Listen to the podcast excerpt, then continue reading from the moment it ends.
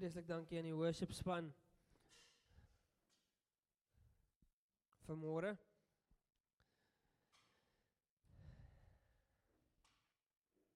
Ja, dit is vir my so lekker om te worship.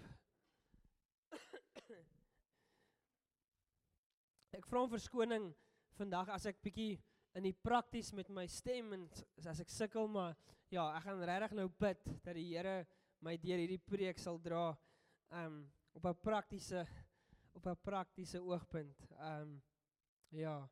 Charlie, wil nie vir my kom bid nie? Net dat die Here vir my dat hy vir my sal dra deur hierdie ene. Ek is dit sê die die die gees is gewillig, maar die liggaam is swak. Ja, dankie Vader dat ons die voorreg kry om vanoggend hier te kan wees Vader. Ehm um, ja, dankie vir Christopher vanoggend Vader. Dankie dat u Gees in hom is Vader. Ja, mag ons net nog meer afhanklik nou van die Gees wees Vader. Mag U vir hom krag gee Vader. Mag mag U stembande ehm um, ja, deur hom werk Vader. Mag dit nie sy eie wees nie. In Jesus naam. Amen. En dan Charlie, jy sommer op backup as ek dit nie klaar maak hier is my notas. ja, ek is voel nie swak nie, is maar net my stem, my stem sukkel. Maar ja, vandag is 'n is 'n ons gaan praat oor die doop van die gelowiges.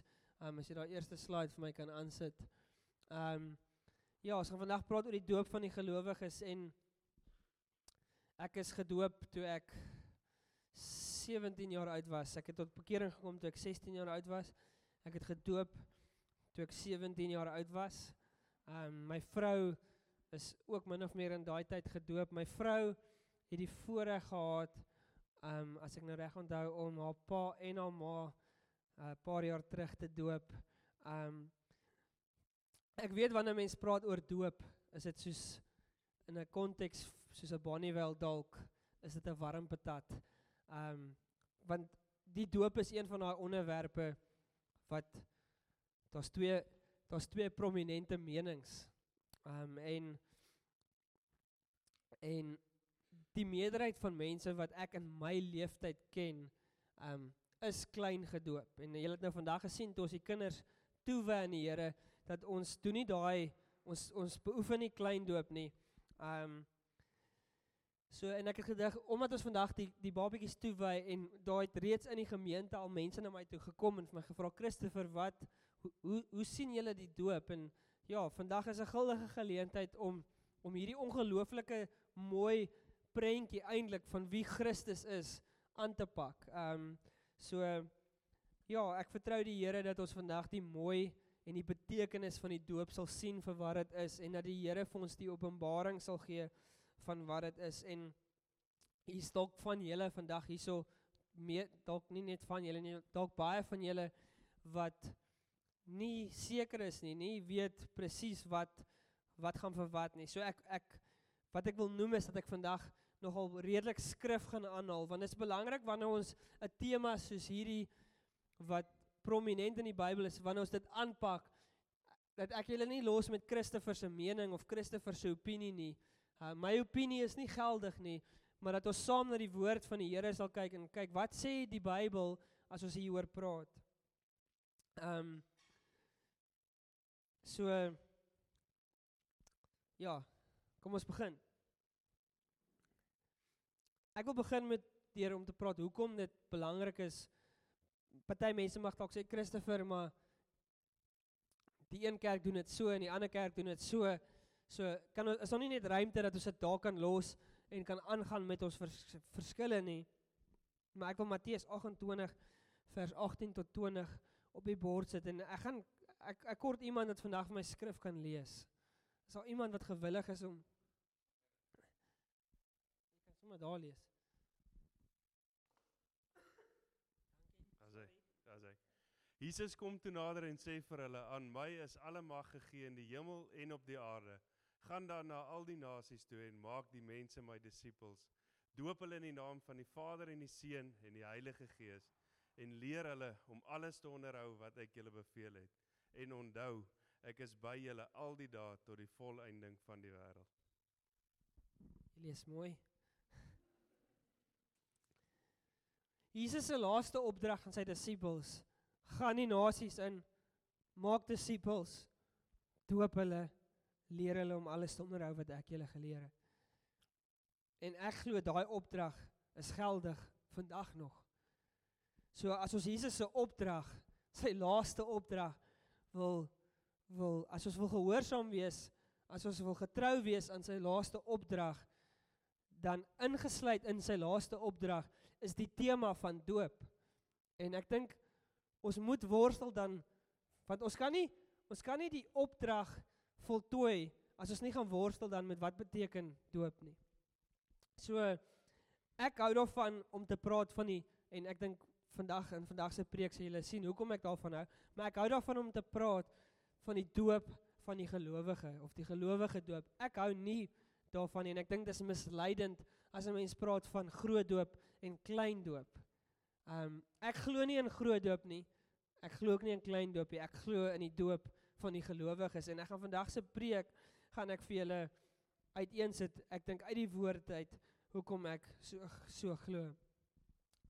Um die beste plek wat ek wil vra is wanneer dit kom by God se woord moet ons altyd nederig na God se woord toe kom. Ons kan nooit na God se woord toe kom met 'n met 'n houding van ek dink ek weet nie. Ekskuus julle. Waar kon ek my stem toon op en af? ons moet nederig na die woord toe kom want die woord die woord Ons kan nie die woord buig na ons toe nie. Ons moet buig na die woord toe. Die woord is tydloos. Die woord ehm um, spinnekopie. Die woord is tydloos. Baie mense sal vir ons vandag sê die ja maar die Bybel moet aanpas.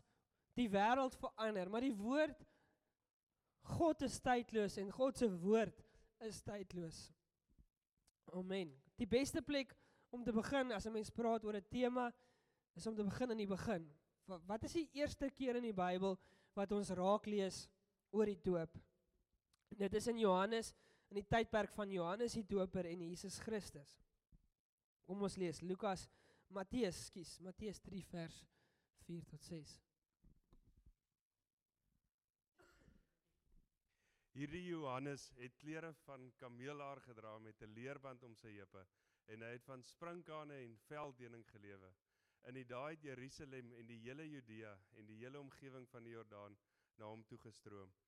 Hulle het hulle sondes bely en hulle deur hom in die Jordaanrivier laat doop.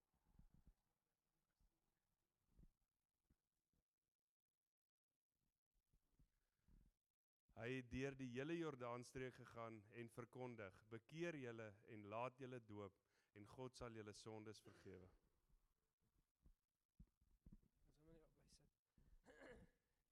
Ekskuus julle, ek gaan my werklike bes probeer. Hier sien ons dat die eerste keer wat ons in die Bybel lees van doop, daar gepraat word van die vergifnis van sondes. Met ander woorde, Wanneer ons praat oor doop, praat ons van redding, salvation. So volgens my is daarom kan ons nie net gaan en sê maar die doop een doen dit so en die ander een doen dit so nie. Ons moet ons moet hierdie ding ons moet kyk wat sê die Bybel hieroor. En ek is bereid om vandag enigiemand kan na die tyd na my toe kom en vir my sê Christopher maar in die Bybel lees ek hierdie of lees ek hierdie dink jy nie jy moet hierdie oorweeg nie. Want op die einde van die dag moet ons ons teologie bou op die Bybel, nie op tradisie of op opinies of wat ek dink of wat jy dink nie. Die Bybel is God se woord vir ons. En die eerste keer dat ons lees van die doop, lees ons van die vergifnis van sondes. Ons lees van bekering. En dan 'n paar verse later in daai selfde konteks, ehm um, Matteus 3 vers 13.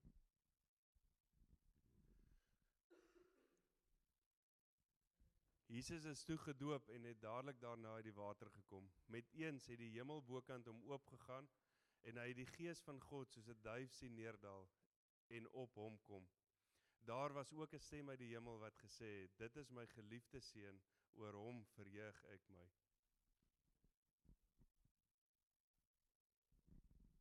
So Johannes het gedoop, die Johannes die doper het gedo- gedoop.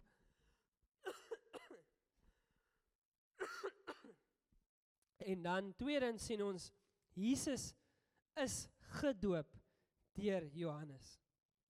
Nou ons sien in daai skrif dat Jesus is gedoop um in water. So hy het hulle het in die Jordaanrivier gedoop. Jesus is um en die rede hoekom hy sê hy is gedoop is sodat ons aan die wil van die Vader vol, voldoen.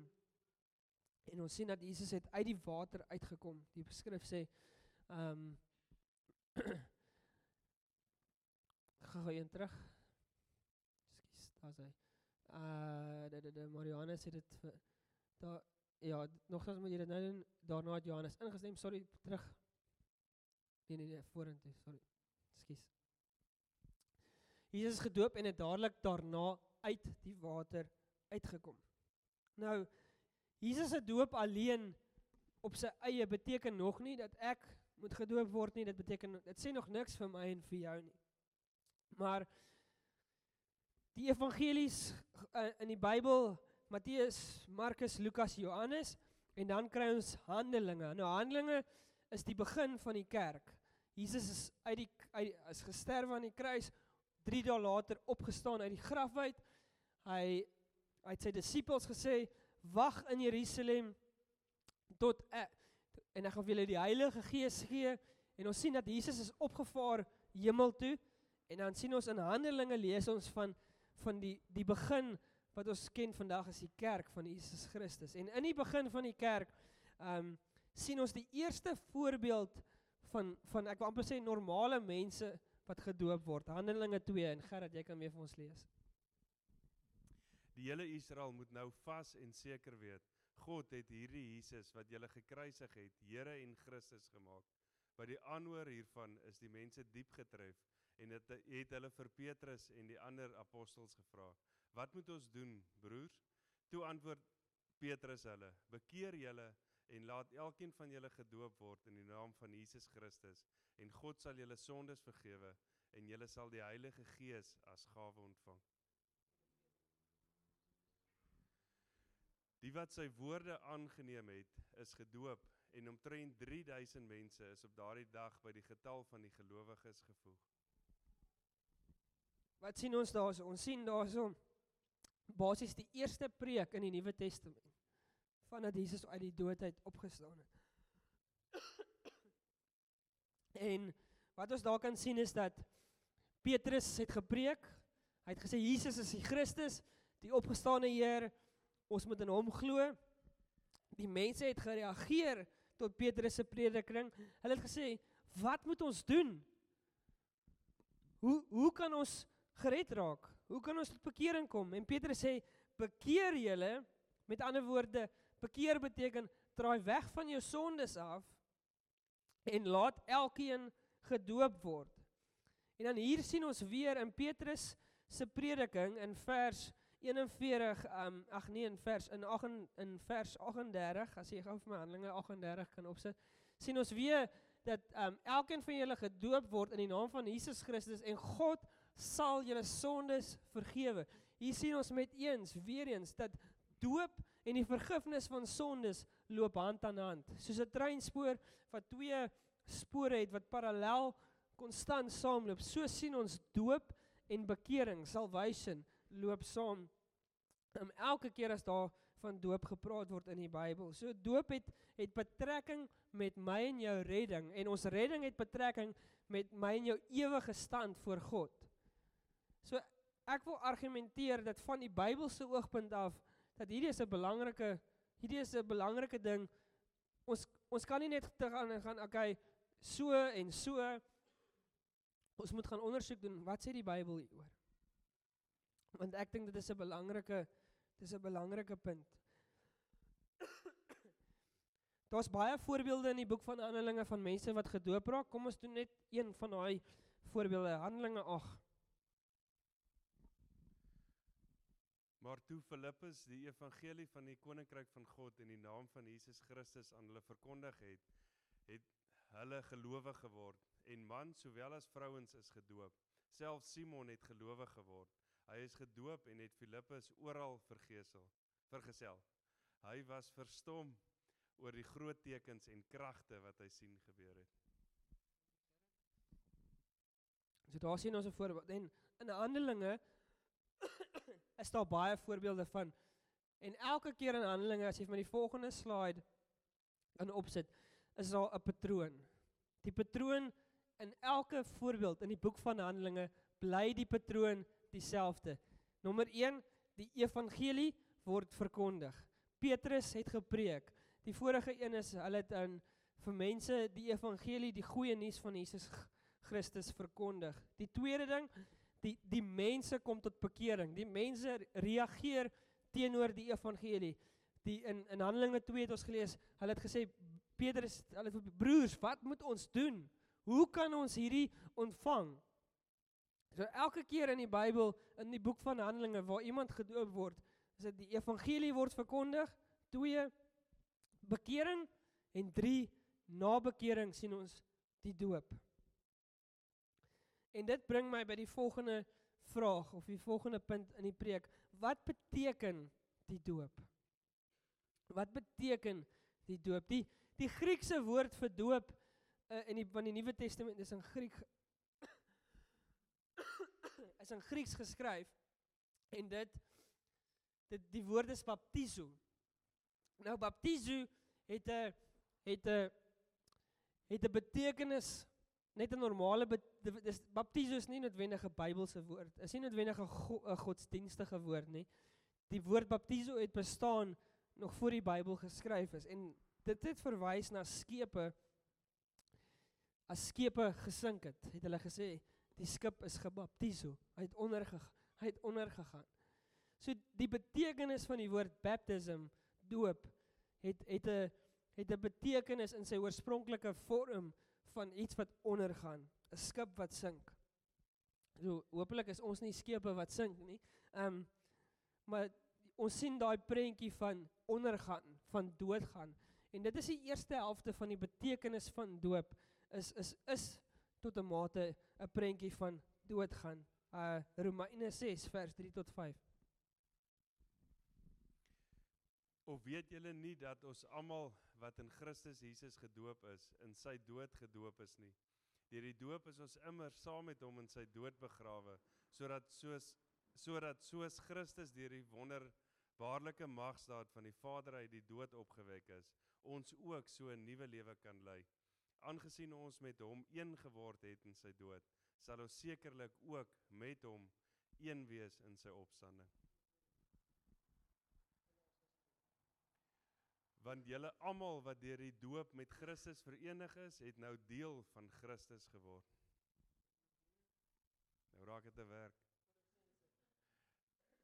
Dit het by die doop gebeur deurdat julle toe saam met hom begrawe is Deur julle verbondenheid met hom is julle ook saam met hom opgewek, omdat julle geglo het in die krag van God wat hom uit die dood opgewek het.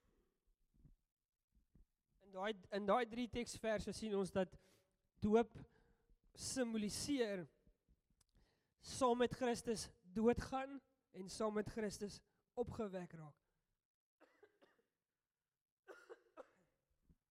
Dis net daai jou keel wat so droog raak. Ek ek voel ek het die krag om te preek, maar die die die liggaam is swak. Skus julle. So en dit is wat en dit is ook hoekom vir my dit belangrik is, nie net wat doop beteken, maar ook hoe gedoop word want die onder die water gaan is om te sê dat ek gaan nou saam met Christus sterwe ek tot myself. Ek sterwe tot my eie poging om myself reg te maak vir God. Maar gelukkig is dit goeie nuus ook want ek wil nie net sterwe nie. Niemand wil sterwe nie. Ek wil lewe. En dit is waar uit die water uitkom verwys na 'n nuwe lewe in Christus Jesus. Galasiërs uh nie Galasiërs skus. Die doop proklameer dat ons in Christus doodgaan as 'n sondige mens, gaan ek dood tot myself, tot my sonde en ek ek word opgewek in 'n nuwe lewe in Christus Jesus. Johan Calv, Calvin het gesê, John Calvin of jo, uh, Johannes Calvin het gesê gesê ek gaan dit kan jy maar lees. Ekskuus man. In sover dit 'n teken van ons belydenis is, betuig ons daarmee dat ons op God se barmhartigheid vertrou, dat ons reiniging dat ons reiniging bestaan in die vergifnis van die sondes wat Christus vir ons verdien het en dat ons in die kerk van God ingaan om met die gelowiges saam te lewe, een in die geloof en die liefde. So dit is die doop simboliseer 'n een eenheid met Christus.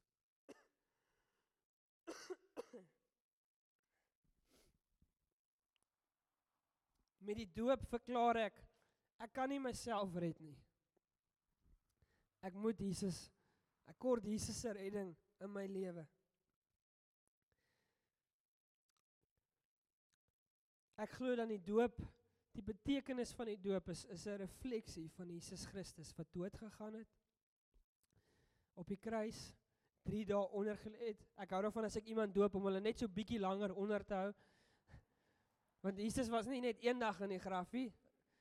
3 dae in die graf. So as ek iemand doop, dan tel ek net tot by 3. Net 'n grapie. Maar Maar dis wat dit verteenwoordig is die is die is die dood en die opstanding van Jesus Christus.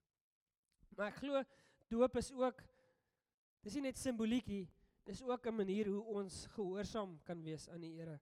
Um 1 Petrus 3 vers 21.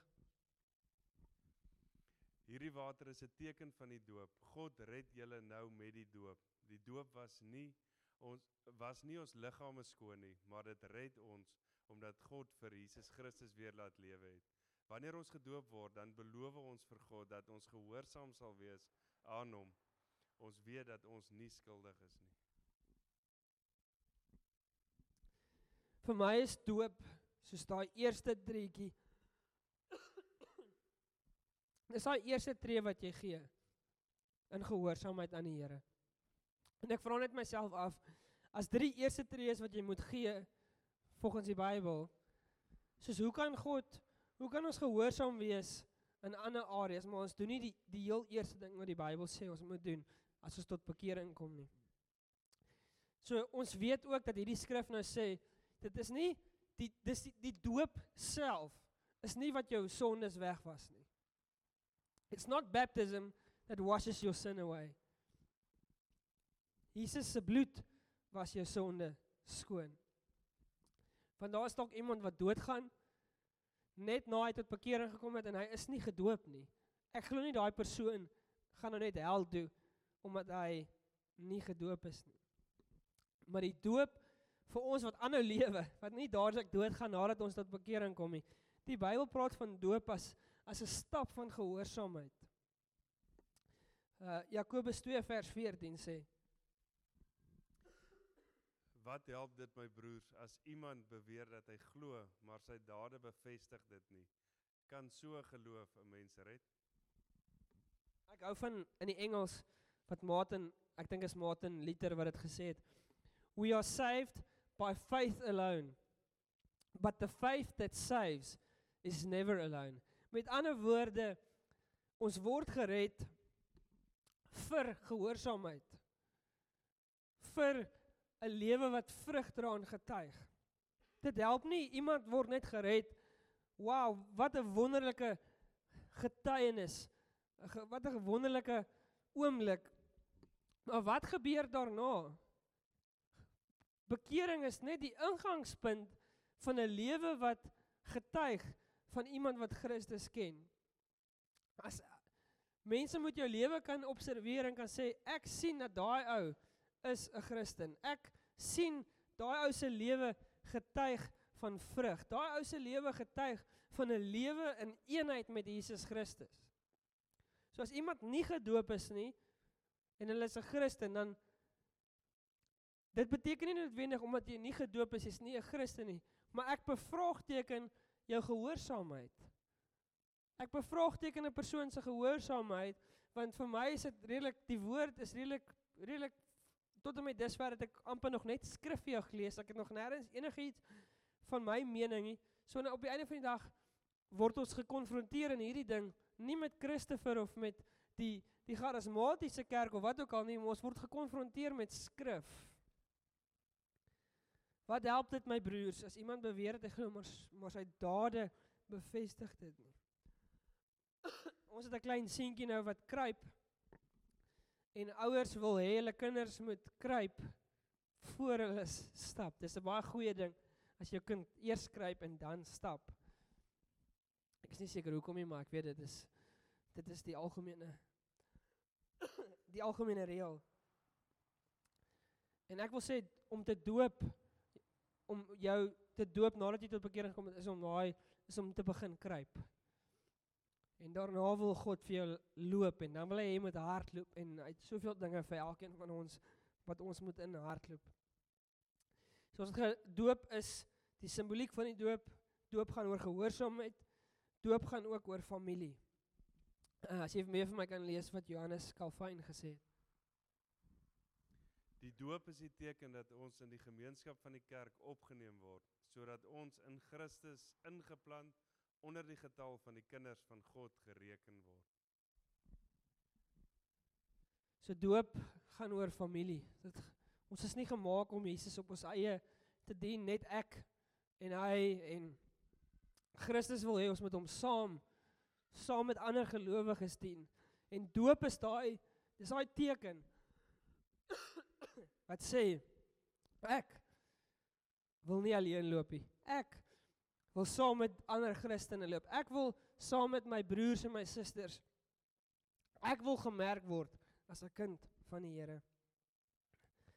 Dis hoekom doop nie 'n privaat dis nie 'n private thing nie. Dis is 'n troue.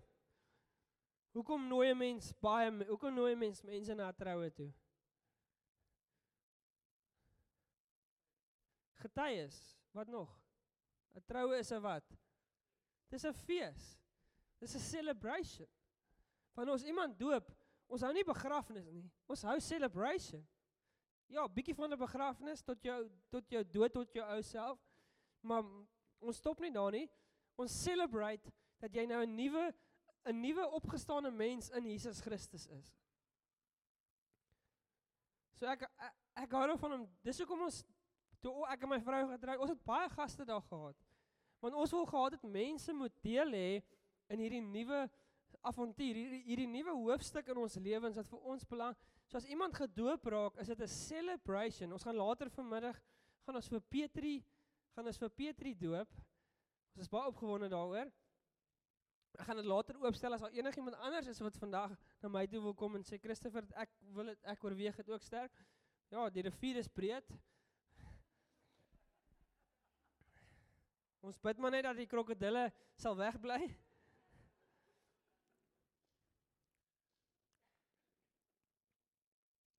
In Korintiërs 12 vers 13.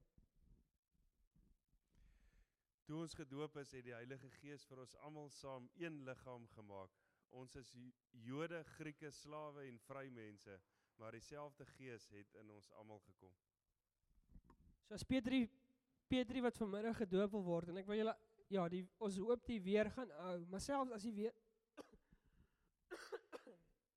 selfs al hou die weer nie, wil ek julle uitnooi ons gaan daar by hulle plaas by hulle huis daar teen die rivier gaan ons vir Petri vanmiddag doop.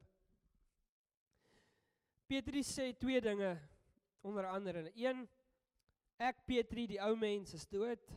Ek is nou 'n nuwe mens in Jesus Christus. Maar die ander ding wat Petri sê wanneer hy gedoop word vanmiddag is dat ek wil gereken word saam met hierdie liggaam as as die die liggaam van Christus. Ek is deel van 'n familie. Ek is deel, ek is nie net ek is nie net Petri wat my eie ding gaan doen en my eie pad met Jesus gaan stap nie.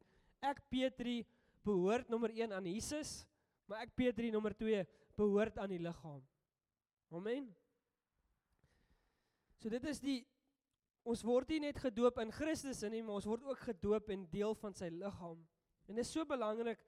Dit is so belangrik dat ons deel van sy liggaam is. Dit, is die liggaam wat jou gaan skaaf en skuur, net Rika.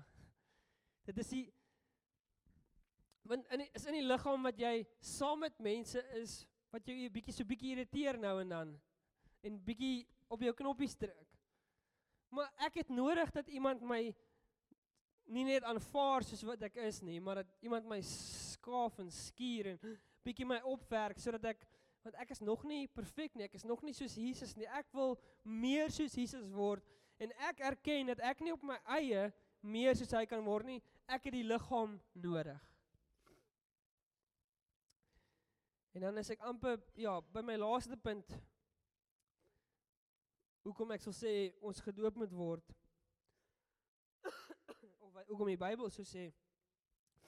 Is want daar's 'n daar's 'n roeping en 'n missie op die kerk. Ons het dit heel in die begin gelees, maar kom ons lees lees dit weer Matteus 28. Jesus kom toe nader en sê vir hulle: "Aan my is alle mag gegee in die hemel en op die aarde gaan dan na al die nasies toe en maak die mense my disippels. Doop hulle in die naam van die Vader en die Seun en die Heilige Gees en leer hulle om alles te onderhou wat ek julle beveel het. Ek onthou en onthou ek is by julle al die dae tot die volëinding van die wêreld.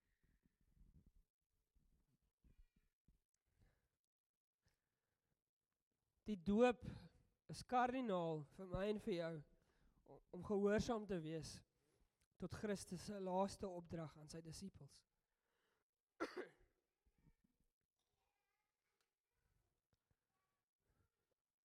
Pietri gaan vanmiddag gedoop word. Ek sorry Pietri, ek pik nou op jou. Maar nadat Pietri gedoop is vanmiddag, nou kan Pietri ook begin met die uitvoering van Matteus 28. En Christus wil dit vir elkeen Matteus 28 is nie vir Christopher die voltydse pastoor nie. Matteus 28 is gaan julle in die nasies in en maak seker dat almal wat gered word eers Bybelskool toe gaan, dan dit en dit en dit doen en dan kan dis nie wat die Bybel sê nie. Gaan in die nasies in, maak disippels van die nasies. Doop hulle in die naam van die Vader, die Seun en die Heilige Gees. As jy hulle gedoop het, leer hulle om gehoorsaam te wees, om alles te onderhou wat ek vir julle geleer het. As Petri vanmiddag doop en iemand en Petri lei môre iemand na die Here toe, kan Petri môre begin om disippels van die nasies te maak en hy kan môre gaan sê, "Oké, okay, ek is gister gister gedoop. Ek kan jou vandag doop." Jy hoef nie 'n kursus by te woon nie. Jy hoef nie vir 5 jaar deel van die kerk te wees of vir 5 jaar Bybelskool by te woon nie. Jy hoef nie dit, dit is nie in die Bybel nie.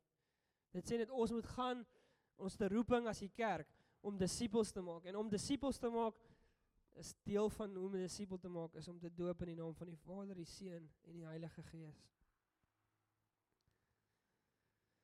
Ek wil net wat ek wil aanraak is net so drie algemene besware wat mense wat mense maak as hulle sê Christopher Yes, ek hoor wat jy sê. Dit dit klink vir my reg, dit klink vir my goed. Maar ek het nog nie persoonlik, nommer 1, ek het nog nie persoonlik van God 'n oortuiging gekry dat ek dit moet doen nie.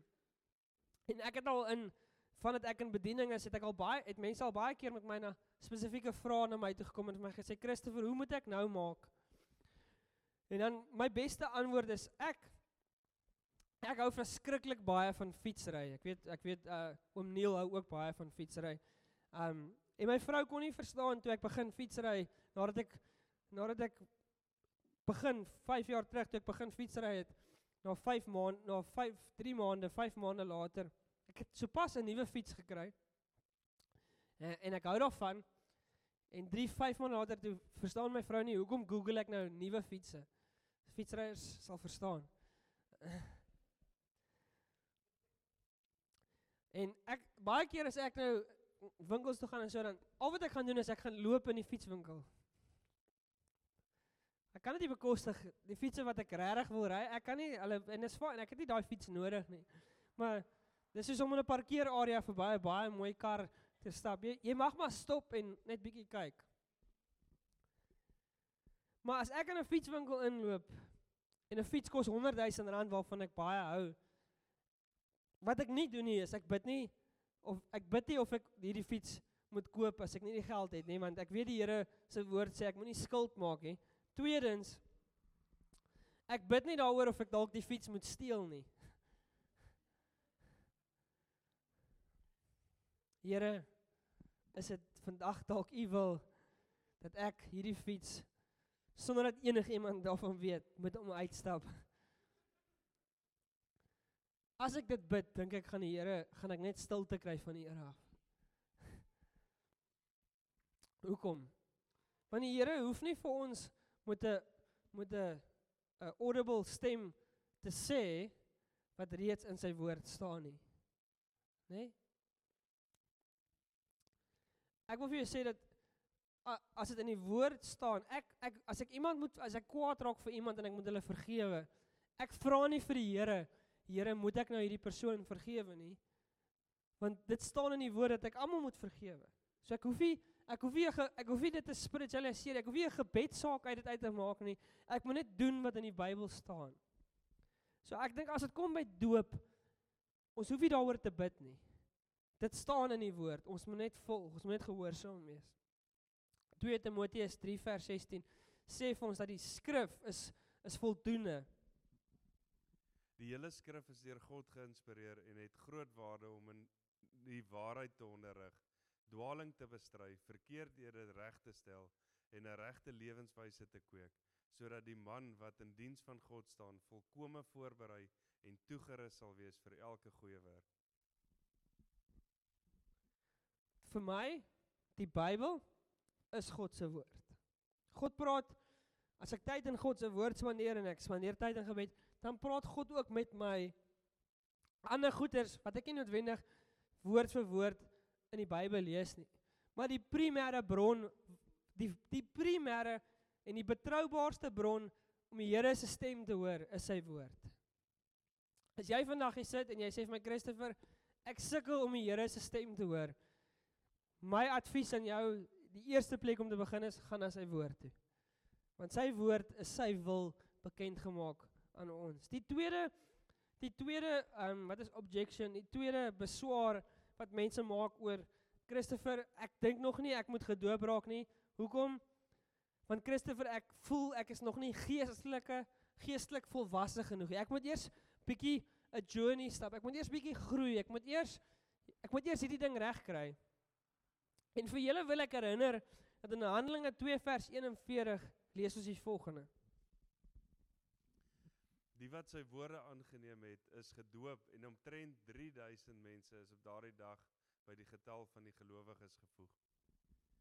So in Handelinge 2 sien ons dat die eerste mense wat tot bekering gekom het, die eerste mense wat gedoop is, hulle het nie tyd gehad om hulle lewe in orde te kry nie. Hulle het nie tyd gehad om super Christene te raak nie. Hulle is dieselfde dag wat hulle tot bekering geraak het. Dieselfde dag wat hulle tot bekering geraak het, op daai dag is hulle gedoop. So volgens die Bybel het ons nie nodig om geestelik volwasse te raak of geestelik te groei of geestelik enigiets ons moet net gehoorsaam wees. Jy hoef nie 'n super Christen te wees nie. Inteendeel, wanneer ons gedoop raak, verklaar ons eintlik dat ek hang on, ek is nie eintlik in myself 'n goeie mens nie. Deur die doop verklaar ek juis dat ek in Christus Jesus alleen 'n nuwe mens is. So enigiemand wat eintlik sê ek wil eers geestelik groei, sê eintlik ek wil my eie krag bietjie probeer 'n beter Christen wees, want met die doop verklaar ons dat uit ons eie krag uit kan ons nie, glad nie groei nie. So die doop is ook 'n manier wat ons sê Jesus, ek vertrou op jou vir my geestelike groei. En die laaste die laaste beswaar is en dit is dalk weer terug by die warm betat vir party mense is Christopher, ek was gedoop toe ek 'n babatjie was. So ek eh, ek wil nie te veel in dit ingaan nie, maar ek wil sê ek het vandag 80% van die skrif aangehaal wat praat oor doop. Die 20% wat ek uitgelaat het is is net nog voorbeelde in Handelinge van nog mense wat gedoop is in daai patroon. Evangelie, bekering, doop. En my eenvoudige antwoord en ons is en ek dink as jy as jy worstel op hierdie punt, wil ek jou uitnooi om dalk 'n koffie met my te gaan drink hierdie week dan kan ons daaroor eerder gesels. Maar 'n babietjie Jonathan byvoorbeeld as ek hom nou moes doop vandag, Jonathan kan nog nie verstaan nie. Hy kan nog nie glo in Jesus as sy redder en sy verlosser nie. So en in die Bybel sien ek elke keer bekering is voordoop nie nadoop nie. Voordoop. So toe jy as babietjie gedoop is, was jy nog nie bekeer gewees nie. Jy kon nog nie glo in Jesus Christus nie. So ek sal sê ehm um, dit was nommer 1 nie jou besluit gewees nie, dit was jou ouers se besluit. En ek dink die intensie daarvan is goed.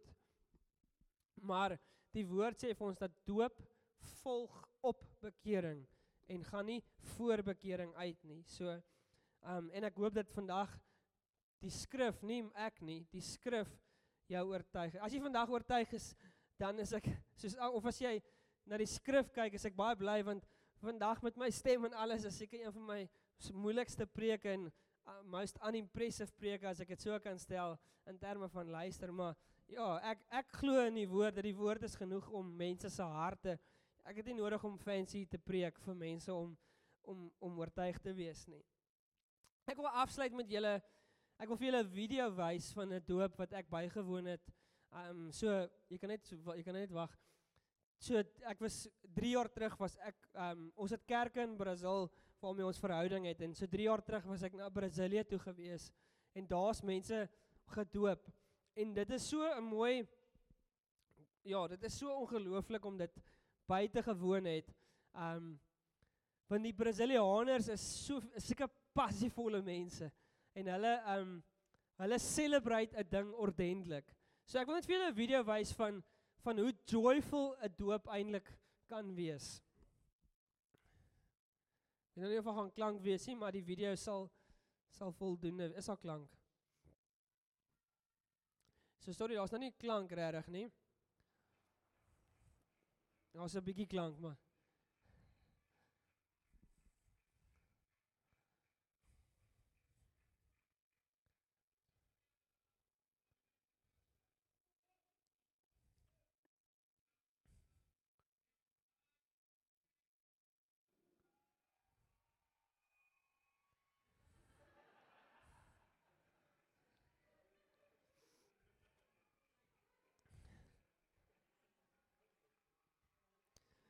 En dit soos as jy daai video kyk dan jy kan nie help om anders om net te lag en vreugde. Dit is so en ek wil afsluit dit sê doop is so 'n joyful ding. Dit is so ek dink bietjie selfs my eie ervaring van doop was bietjie ja was bietjie styf geweest en bietjie formeel. Doop is vir my soos kom ons dis 'n celebration. Soos dis 'n dis amazing. Iemand wat hulle lewe sê ek behoort nou aan die Here en ek gaan hom volg en ek behoort nou aan die liggaam. Ek is ek is nie meer op my eie nie. Dit is so joyful, dit is so 'n mooi manier om met Jesus te sê ek is nou saam met Jesus. Ek is nou deel van die kerk. Ek is deel van die bruid. En dit voel vir my ons het bietjie in die kerk dalk bietjie dit so styf gemaak. Dit bietjie soos te, te veel van 'n formaliteit gemaak en die celebration daarvan verloor. Ek wil julle uitnooi Petrie vanmiddag gaan ons jou celebrate eh, jou jou nuwe jou nuwe lewe in Christus. Maar ek wil almal anders uitnooi. Ek weet nie waar julle is nie, maar ek wil jou uitnooi dat as jy jouself reken as 'n kind van die Here, wil ek vir jou vra, is jy gedoop? Of ek wil dalk moet ek begin by te vra, is jy wedergebore? Nie gaan jy kerk toe nie, nie is jy wedergebore? Is die lewendige Christus klop hy in jou hart. Hoor jy sy stem in die oggend as jy wakker word en die aande as jy gaan slaap. Is hy is hy daar? Want ek wil dalk eerstens plek maak. Ek wil eerstens plek maak vir vir dalk ander mense wat hier sit vandag wat nog nie vir Jesus ken intiem nie, wat nog nie 'n verhouding met die, wat nog nooit tot bekering gekom het en werklik eienaarskap gevat het van hulle sondes en gesê het Here, sonder U is ek totaal en al verlore. Ek wil net by sê ek het vir 16 jaar lank kerk toe gegaan voor ek tot bekering kom. Om kerk toe te gaan beteken nie jy's bekeer nie. So ek wil julle uitnooi, kan ons hier oosluit. Is hier dalk iemand vandag wat nog nie wedergebore is nie? Want as jy nie wedergebore is nie, is jy nie deel van God se koninkryk nie. Jy gaan nie ewigheid saam met Christus in sy stad van vreugde kan wees nie. Jy gaan buitekant die stad moet wees waar daar 'n geknars van tande onophoudende vuur en straf. Dit is 'n dit klink dit klink verskriklik, maar ek dink dit is. Van ons praat van wedergebore en van bekering en van redding, wil ek sê dit dis lewe of dood. Ons lewe op aarde is maar 'n 'n kort kort kort kort tydjie in vergelyking met ons lewe in ewigheid. Is jy born again? Is jy wedergebore? En jy weet, jy weet of jy is en of jy nie is nie. Jy weet of jy God in kerk net speel en of jy werklik in jou hart die realiteit daarvan het. As jy nie vandag die realiteit in jou hart het, wil ek jou 'n geleentheid gee om jou hand op te steek en sê Christopher, ek wil ek wil ek wil deel van die Here se koninkryk wees. Ek wil deel van sy familie wees. Ek wil ek wil deel wees van God se ewigheidsplan. elke oog gesluit. Is daar iemand vanmôre wat hulle hand wil opsteek en sê Christopher, as ek self ondersoek doen, het ek nog nie werklik tot wedergebore gekom nie. En vandag wil ek tot wedergebore kom. Is daar so iemand? Net hierdie hand op te steek met elke oog gesluit. Is daar iemand wat vandag tot wedergebore wil wat weergebore wil word? Net 'n geleentheid gee. Is daar iemand? OK goed, julle kan vir my kyk. Daar's daar's niemand vanoggend nie. Dan wil ek vir jou vra, as jy hier sit vanmôre, wil ek vir jou vra as jy wedergebore is.